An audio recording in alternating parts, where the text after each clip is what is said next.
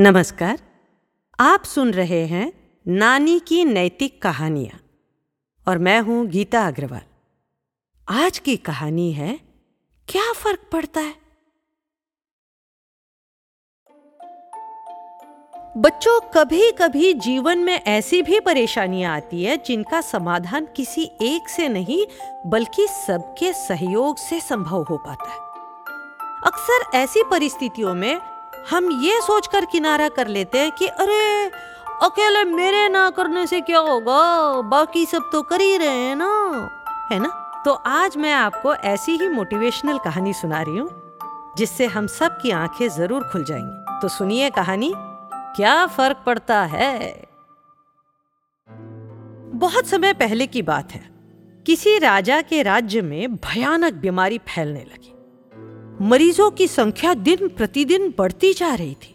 कोई भी दवा काम नहीं कर पा रही थी।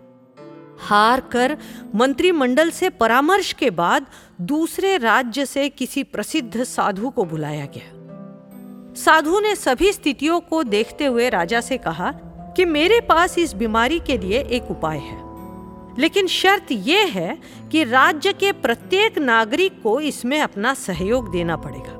राजा इस बात के लिए तैयार हो गया और सभी राज्यवासियों को एकत्रित किया गया।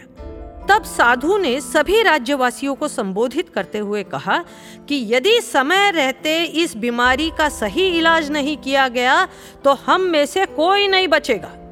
इसलिए जो मैं कहता हूँ, ध्यान से सुनो। साधु ने अपनी बात आगे बढ़ाते हुए कहा कि इस अमावस्या की रात सभी राज्यवासियों को राजमहल के निकट के कुएँ में एक बाल्टी दूध डालना है।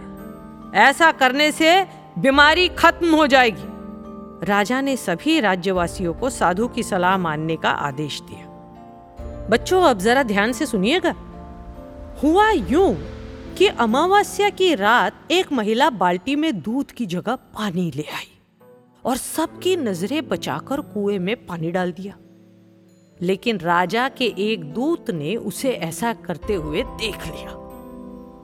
कई दिन बीत गए, लेकिन बीमारी फैलती ही जा रही थी। राजा ने चिंतित होते हुए फिर से उस साधु को बुलाया।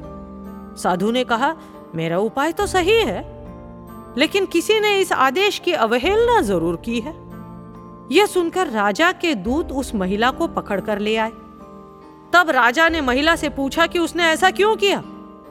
महिला ने जवाब दिया कि जब सभी लोग दूध ला रहे थे तो मैंने सोचा, अगर मैं दूध की जगह पानी ले जाऊँ तो इससे कोई फ़र्क नहीं पड़ेगा। ये सुनकर राजा क्रोधित हुआ और यह देखने के लिए कुएँ की तरफ़ चल दिया कि सभी लोगों ने आदेश का पालन किया है या नहीं।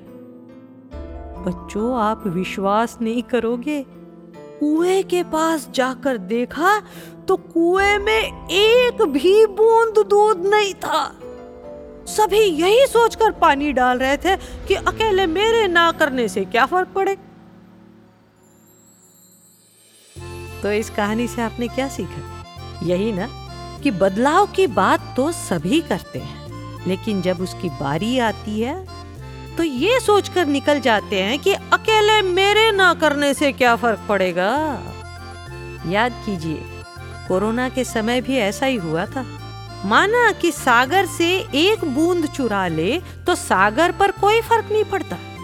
लेकिन याद रखना, बूंद बूंद से ही सागर बनता है। है ना? तो बच्चों, आपको आज की कहानी कैसी लगी? कमेंट करके ज़रूर बताइएगा।